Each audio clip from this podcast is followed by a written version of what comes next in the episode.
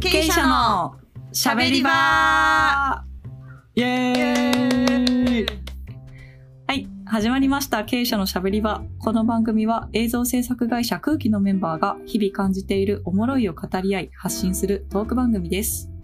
私、空気アシスタントディレクターの山内と空気広報のヒージャーが毎回いろんなメンバーと共にゆるく雑談していきます。よろしくお願いします。よろしくお願いします。はい。本日のゲストは空気のプロデューサー2名をお呼びしました。はい、えっと、福岡で副社長兼プロデューサーをしてます、小沢です。よろしくお願いします。よろしくお願いします。お願いします。はい。えっ、と、空気の大阪オフィスプロデューサーの久保田です。よろしくお願いします。よろしくお願いします。はい。というわけで、ちょっと今回お呼びしたプロデューサーは、歴の長い大御所プロデューサーお二人ということで、お二人の、えー、と経歴をざっくりとうん自己紹介していただけたらなと思うんですけども、これから？うんうん。はいはい。お願いしますあ。の、誕生からお願いします。生まれた時。名古屋から。えっと、名古屋生まれ、東京育ちです。東京の ADK、僕が入った頃はまだ朝日通信社って会社でしたけども、今は業界3位の広告会社で、東京で30年営業一つやってきて、福岡で5年過ごして、合計35年過ごした上で空気にやってきたという感じですね。空気に来たのがおいくつの時でしたっけ？ご 56? うおー あれ、今もう還暦超えてる？超えてるよ。うんそうですね60時代よちゃんちゃんこ、もらいますすかごいですね。いや、盛大にお祝いをしましたよね。はい。あ赤いブツをいただきました。はい。大ベテランじゃないですか。ありがとうございます。じゃあ次は久保田さんざっくりとお願いします。僕は、えっ、とね、神戸生まれで、ずっと関西ですね。で、中学3年、高校3年、大学6年っていう経歴ですね。お得あのお得な。そうですね。大学院生ではなくて、ただのうん？留年ですね。まあちょっとラグビーに没頭しすぎたんで、うん。ちょっとねなるほど、べ勉強がおろそかになっやっぱそうなんだ。た、えね。ーで、そっからアメリカに2年え？ー、アメリで、カ向こうでちょっとゴルフ。えーまあ、勉強するという嘘をつきながら、親に嘘をつきながら、まあ、え？ゴルフゴルフ？三昧の毎日っていう、まあ海外生活 で、帰ってきてプロゴルファーにならせてくれって親に言われて、えー死んでくれって言われましたね。は 死んでくれと。もうまず 1, 億近い金をつぎ込んでるんやから死んでくれって言われてね。っていう、まあ、金のかかる子供でしたね。えー、すごい。俺そんなレベルの人と一緒にゴルフやろうっつってるわけ。い豪快。おそ恐ろしい。いやいやいやいやいやいや。相当うまいんですか、やっぱり。いやえー、いやいすごい。やいや目指したかったっていうだけで、まあまあ、まあ、そうなんだ。え、ラグビーからいきなりゴルフですか？そうですね、ラグビーからえがー、もう今思えば、そう、ラグビー10年やってたんへで、ーその期間ゴルフに費やせばよかったって思うぐらい、え今はゴルフの方が楽しいですね。ー、そうえーなんですじゃあか。、ラグビーからのゴルフからの制作会社 P みたいな。えそうですね。ー、だから26で初めて給料っていうのをもらったんです。えーそうなんだ。その大阪の制作会社には何年ぐらいお勤めだったんですか？アットアームズには、えっ、とね、7年ぐらいかな。で、2年間東京で PM を経て、うんで、大阪本社に戻りうん、3年目でもうプロデューサーになったんちゃう。すごい。ぐらいで。それやっぱ早い方なんですか？いや、早いと思う。多あ分最う最短じゃなかった。えー、そうなんだ。もともともうプロデューサーにいち早くなりたくて、なんか人の弁当とか手配するの嫌なんですよね。そうなんですか？もう自分の舵切りでいろいろプロジェクトを進めたいっていう。そうですね。っていうのもあったし、こう人、人とつながることがすごい好きなんで、まあそれで仕事に活かせればっていうので、まあうん。プロデューサーが一番向いてるんじゃないかなっていう。まあ早く案件取れればすぐにプロデューサーになれるっていうすごい。ったので、もう1年目からがっつり営業をかけて取ってきました。えーえなんかその営業のかけ方って私やっぱ普段あの営業職じゃないのもあるんですけどこうどういうふうにこう行くんやろうみたいな気になるところではあります？ね。まあ、当時は当時はすごいねやっぱなんやろ。うん。ノミニケーションじゃないけど大阪は特になんですけど、やっぱりこう、飲みに行って仕事をもらうっていうのがすごいベースで、まあ、僕の先輩もそういう仕事の取り方をやってきてたんで、はいはい。まあ、その時期結構な2億円ぐらいかな。の仕事を一晩で30万円のシャンパンを開けてで次の日スケジュールを持って彼のところ行ったらその2億円が他社から僕の方に流れてきた。ええそう、翌日に仕掛けに行くんですね。翌日に仕掛けましたね。すごいな。結構なんかまた行きましょうで終わる人うん多いけど、うんまあそれをまたにせずにもうんうすぐに行くっていう。もうなんかもう早速敏腕プロデューサーの片鱗が。いやいやいやいやいや。ですよね、小沢さんね。うんうんあの多分久保田とか俺がやってた頃ってあのソリューションっていう言葉もあんまりなくて、うんううんんこの人と仕事をしたいっていうような俗人的なところが強かったから、気が合うとか楽しいとか、えーちゃんとやってくれるとかいうところで信頼を得てっていうところで言うと確かに会食とかゴルフとか麻雀とかそういった個人的なつながりはすごく強かった。うん。ADK と仕事をしたいんじゃなくて小沢と仕事をしたいとか久保田と仕事をしたいって話であって別に会社と仕事をしたいわけじゃなくてお前としてんだよみたいなそうですね。今よりもより強かった時代じゃないかなって思いますね。そうですよね。だからそういう時代やからなんかね、転職してもうんお客さんはそのまま個人についてくるっていうことがでっかいんじゃないかなって思いますね。それでも怒られないんですか？お客さん持ってきやがってみたいな。は最初はね、結構言われるけど、まあ別にそういう契約してるわけでもなく、うんまあお客さんが選ぶことなんで、うんだからこっちが持ってっちゃうと怒られるけどお客さんが指名してくれる分にはしょうがないじゃないですかっていう感じでうんそう言わせちゃうのが強い。なるほどな。えーなんか今ちょっと面白いなって思いました。その、そう、この番組も他の会社の人がこう、フラッと聞いたときに、うんうん。あ、なんか小沢さん面白い人だなとか、久保田さんとちょっと実際に喋ってみたいなみたいなっていう、うん。なんかあの、例えばメーカーの人とかがそういうのを聞いて、あ、なんか、うちの会社の宣伝をここの空気の人にやってもらいたいなみたいになって、思ってくれたらいいなって いう狙いもちょっとあったりするんめちゃくちゃで。重い、うん重い。め そうっすね。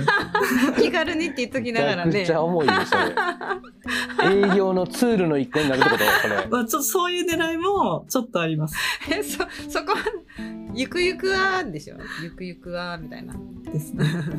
うんうん。まあちょっとざっくりお二人のキャリアの話聞いたんですけど、まあ、ちょっとそろそろ、あの、第1回目いい時間なんですが、じゃあお二人とも結構自分のキャリアを積み上げた後に、こう空気の転職を決められてるじゃないですか。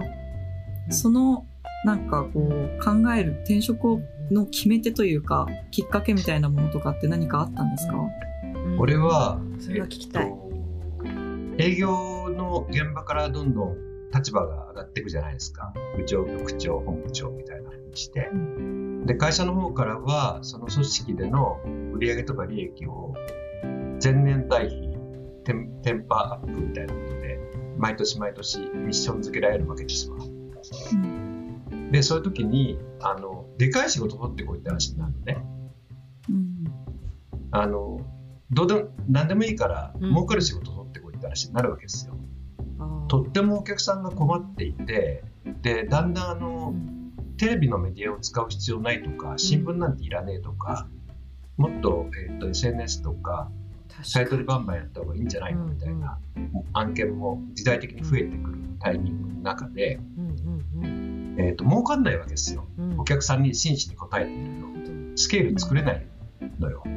スケール作れないけど、絶対にテレビなんか使わない方がいい仕事とかっていうのもあるわけですよ。うんで、そういう大きな仕事とか儲かる仕事を取ってくるべきだっていうことと、もう一方でお客さんにちゃんと答えていきたいっていう時に、フリーハンドじゃないのも嫌だなっていう感じになっちゃったのよ。うんで、久保田と違って俺広告会社だったから、簡単に言うとテレビのスポットを受注する仕事が一番儲かるわけですよ。そうですね。うん。だから、うんそんなに、そんなことする必要ないのテレビのスポットをどうやってプランニングするかっていうふうに目が行く仕事にせざるを得ないっていう時に、嫌だなって思い始めちゃった。もうそそういう時代じゃないのになっていうふうに思い始めてもうちょっとお客さんの問題点を解決するためにフリーハンドでメディアを設計したりクリエイティブをしたりっていうことであこれが一番ベストウェイですねっていうふうに思われるような仕事をしたいなっていうふうに思っていたにもかかわらずまあ立場も立場だったんで会社から大きなミッションがある中で悶々としてたっていうタイミングになったって感じですかね。でそういう中で九州支社長を5年間やって、えー東京にまた本社に戻ってこいって言われちゃったんで、じゃあ会社辞めますってして先に言った別にどこに行くこともなく会社辞めて、俺本当は独立しようと思ってたの。うん。お客さんの課題に応えられるような、まあ、やらしいけどコンサルとか、そういったことやると思ってたら、会社を辞めるっていうふうに話をしたら、ありがたいことにうん3つぐらい声掛けがあったんですよ。うん。じゃあ、じゃあうちおいでよみたいな。でもサラリーマン嫌だなと思ってたんで、誰かに命令されるの嫌だなと思ってたんで、えー自分でやりたいなと思ったんだけど、まあ、そういう中に一つ、江口間の口説きっていうのがあっえて、どどうやって砕かれたんですか？開口一番小田さん今いくらもらっとうっつって。いやいやこ、こんくらいっすけどって言ったら、あ、じゃあ払えるなとか言い始めて、何の話っすかって話。それお金で釣られてますやんか。最初はね。ええそういったことで空気に入ったんだけど、広告会社の延長線上に俺、こういった政策の会社っていうのがあると思ったんで、通用すると思ってきたんですけど、うん。通用しねえなっていうことが発見されて、今に至るって感じです。えそれってどういうポイントが違うんですか？やっぱり、広告会社って来てみたら何にも作ってなかったなっていうのがよく分かって、プロダクションに丸投げやんとか、僕らが窓口になってあ手伝ってくれる会社が外部にもいっぱいあったっていうことがよく分かりました。見えてなかったってことですか？外部の会社見えてないですね。営業だからそのその先にはクリエイティブディレクターがいたり、コピーライターがいたり、社内に。で、さらにその先にプロダクションがいたり、さらにさらにカメラマンや照明さんがいるわけじゃないですか。で、俺がやるって言ったらみんなバーッと動くじゃないですか。広告会社って。で、俺やった気になるじゃないですか。うんでもやってねえやっていうことが。で、当然今の空気っていう会社は自分たちで手を動かして、汗もかいてっていうことをやるじゃないですか。うん。だから本当の意味で作ってるっていうふうになるんだなっていうことが分かったんだけど、その土現場を知らないんで、広告会社に。う行った時ん。そのよこととだいぶ違う。んだけど、うん。だから土現場に弱いなって感じ。です。プロダクションの苦労に気づいたという。かなりそうなんだ。死ぬ前に気づいていただいて感謝してますよ。死ぬ間に。は。うんじゃあ江口さんはどういったことを期待して小沢さんに声かけて小沢さんはどういったことを期待して入った感じなんですか、うん。空気に。多分江口さんはうん。僕の前に長里さんっていう副社長がいましたけどはい。彼が辞めていったのでコーポレートの立場から経営を見るような人間が欲しかったんだろうなと。だから経営者として俺を雇ったんだろうなとうんうん思うんだけど、うん。そんなに経営者の才覚ねえなっていうふうに見抜かれたのかなっていうのともう一つは小沢さん経営よりよっぽど作る方が好きじゃんっていうところ彼としては計算違いがあったんじゃないかな。うん。確かに。ですね。うん。江口さんとの出会いはいつぐらいからなんですか？江口さんは空気あの ADK の時に俺は直接やってないんだけど ADK として空気だったり江口さんに発注したりもしてるし、まあ、当然あの福岡にいて江口観音の名前を知らない人がいなかったんで知っていたし僕が属していた財界の集まりなんかで江口さんを講師に呼んで喋ってもらったりもしてたんです。よでその後飲み行ったりしたりとかいうふうにああの直に仕事じゃなくて知り合いっていう程度でお付き合いしてるんですよね。当時は。あディレクター陣は知ってたんですか？もみさんこれは江口さんしか知知らなかった。あとだ誰も知らなかった。あそうなんですね。だからあの江口さんが俺を連れて空気に入ってる時には、誰こいつっていう感じがめっちゃ空気としてあって、お前誰やねんって。へえそうですよね。突然副社長ですもんね。まあ、トータル江口さんに金で引っ張られたってことですよね。短く言うと、いろいろ言ったけど。結論はね。そうそうそう。さすが落ち着ける。そうそう。いろいろこう回りくどく言い張ったけど。いやいやいやいや。次久保田さんですかね。うん。僕はうんうね、ん。どうやろう。アットアームズから、えっと、TYO 行って、で DNA でしょ、なんで今4社目？なんですけど、なんやろ、プロダクションってすごい、あの、それぞれ色っていうのがあってまあ、社風みたいな感じなんやけどうん、こう自分がこう稼ぎを得ていくと人間ってやっぱり、ん。その自分が儲けた金どう使われてるんだろうみたいなところにだんだん気になってくるんですよ、年齢とともに。でそれが気になりだした時にあれちょっとこの会社のやり方間違ってんじゃないかなみたいな結構強いものに噛みつくタイプなんで僕。そそれでなんか結構怖い怖い。上と燃えてやめていくっていう経緯が多かったかな。でまあ小沢さんと一緒で僕もその DNA 辞める時にうん。本当は独立したくて自分の屋号を持ちたい気持ちはあっんたけど、まあそのタイミングにあの、まあ今西？今は辞めてるけど今西とうん。の再会っていうのがでかくて、うん。で、まあ、モメン社と長といろいろ喋ってる中で空気が東京にも立ち上げうん次は大阪もうん。っていうタイミングと、まあ結構マッチしたんで、いやもうじゃあぜひちょっとやらせてくださいっていうので、まあ、転職した。んで久保田さんはもうずっと大阪がいいんですか？大阪最高っすね。あそうなんですね。大阪最高最高？なんだ。え東京にしばらく行ってた期間を経てやっぱり大阪がいいなって東京はやっぱりねビジネネスとしては絶対東京やと思うけど、もうすごいやっぱ土壌が広いから、もう大阪ってすごいちっちゃいお風呂にのお湯をみんなで取り合ってるみたいな感じだけど へえまあでもそういうのも好きかな。うんうんそうなんだまあ、働くなら東京住むなら大阪って思ったけど、まあん両方ね大阪で両立できるんであれば、もう大阪の方がいいかな。なるほど。だからどこにどこにも行きたくないんで福岡とか東京に飛ばすのやめてくださいよ。もう無理やろうと思ってる。噛みつき出しますねそうなんだ。それも最初からもう福岡大阪はもう久保田の好きにしていいよみたいな感じだったんですか？うん。まあでもそれは1年経ってやっぱこう数字を出した時にそう思ってもらえるかなと思ってたから、まあ、ある程度うん。軌道には今乗せれてる感じはするので空気の色っていうのを大阪で大阪で広めたいなっていうのは。すごいめちゃめちゃ心強いですね。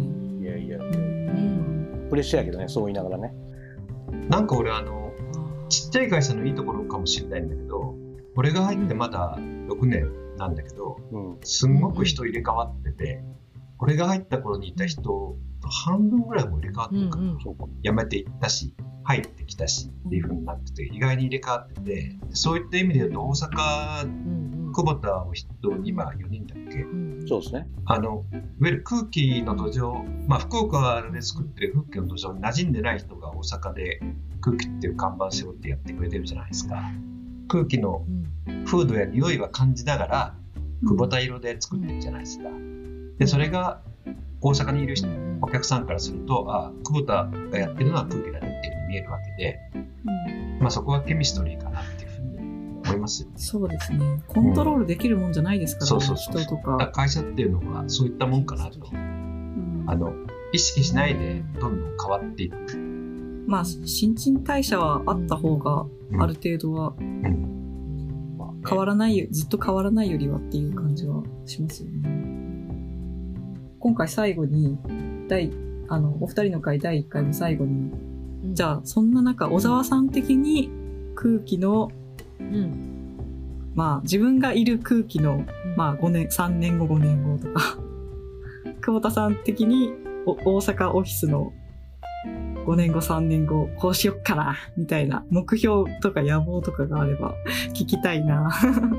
小沢さん俺は、小沢さん 5, 5年後あれじゃないですか。もう就活じゃないですか本当の。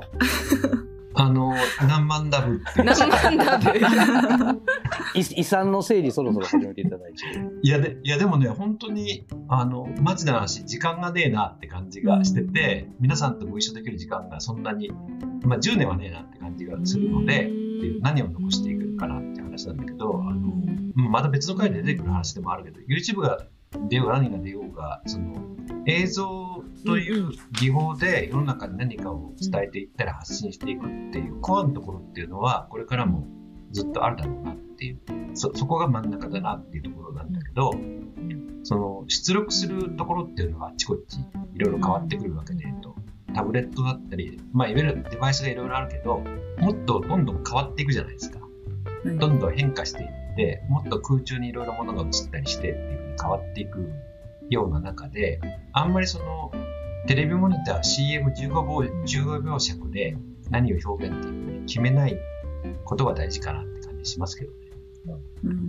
もっとあの特に若い人がもっと自由にいろんな表現の場がこれからどんどん増えていくからどんなところでも映像っていうのは生きるけどでもそのテレビモニターを映す映像が真ん中ではないよいう感じのビジネスを作って残していけたらいいなって感じですかね。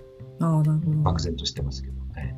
じゃあこれから、あれですね、やっていく小沢さんの案件は、なんかそういうふうな、まあ新しいモデルじゃないけど、そういうことに挑戦していきたいみたいな。